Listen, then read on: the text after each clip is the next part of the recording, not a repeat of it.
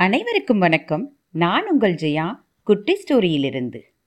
அன்பு நெஞ்சங்கள் அனைவருக்கும் இனிய புத்தாண்டு நல்வாழ்த்துக்கள்.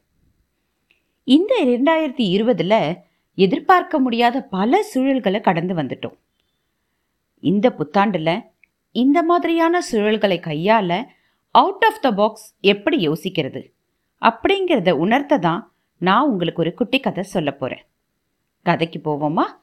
ஒரு கிராமத்தில் ஏழை விவசாயி வாழ்ந்து வந்தான். பொதுவாகவே விவசாயிகள் விவசாயம் செய்யறதுக்காக முன்பணமா வணிக உரிமையாளர்கள் கிட்ட பணம் வாங்கிட்டு அறுவடை ஆனதும் அந்த கடனை அடைக்கிறது வழக்கம். மழை இல்லாமை காரணமா விவசாயம் பொய்த்து போனது. வேற வழியே இல்லாம வணிக உரிமையாளர் சோமுவிடம் வாங்கிய கடன் வட்டி மற்றும் குட்டி போட்டு பெரிய தொகையா திருப்பி கொடுக்க வேண்டிய சூழ்நிலை அந்த விவசாயிக்கு. அவர்கிட்ட கொடுக்க ஒண்ணுமே இல்லைன்னு நல்லாவே தெரிஞ்சுக்கிட்ட வணிக உரிமையாளர் என்ன பண்ணான்னா விவசாயிக்கிட்ட ஒரு டீல் பேசுறார்.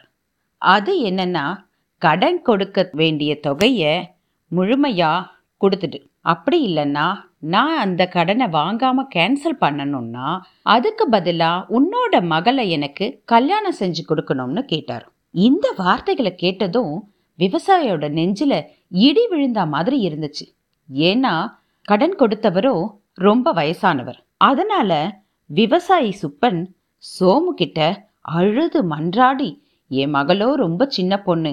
நிச்சயமா இந்த கல்யாணத்துக்கு ஒத்துக்க மாட்டான்னு அழுதான். அதுக்கு உரிமையாளர் சோமு விவசாயிய பார்த்து உனக்கு ஒரு நல்ல வாய்ப்பு தரேன். என்னன்னா ஒரு பையில ரெண்டு கூழாங்கல் இருக்கும். ஒன்று வெள்ளை கலர் இன்னொன்று கருப்பு. உன் மக எடுக்கிற கல் கருப்பாக இருந்தா உன் கடனை தீர்த்து உன் மகளை கல்யாணம் செஞ்சுக்குவேன். அதுவே வெள்ளை கல்லா இருந்தா கடன் மட்டும் தீர்க்கப்படும். கல்யாணம் செய்ய தேவையில்லை.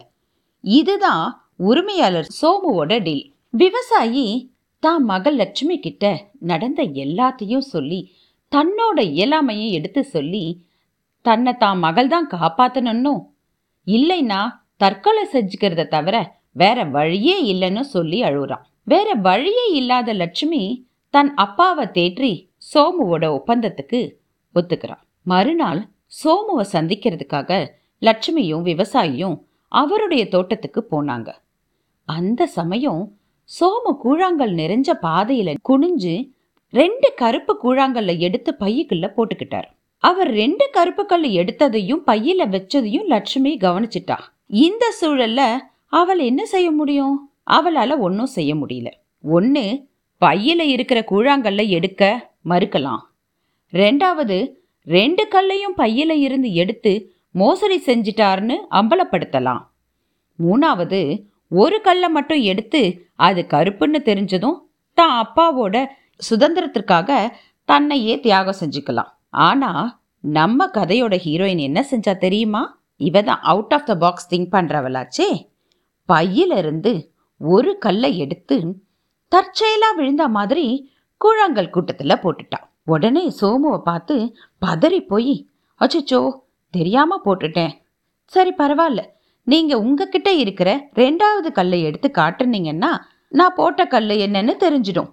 அப்படின்னு அவரை தர்ம சங்கடப்படுத்தவும் அவருக்கு வேற வழியே இல்லாம தாங்கிட்ட எஞ்சி இருக்கிற கருப்பு கல்லை எடுத்து விவசாயி முன்னாடி காமிச்சாரு.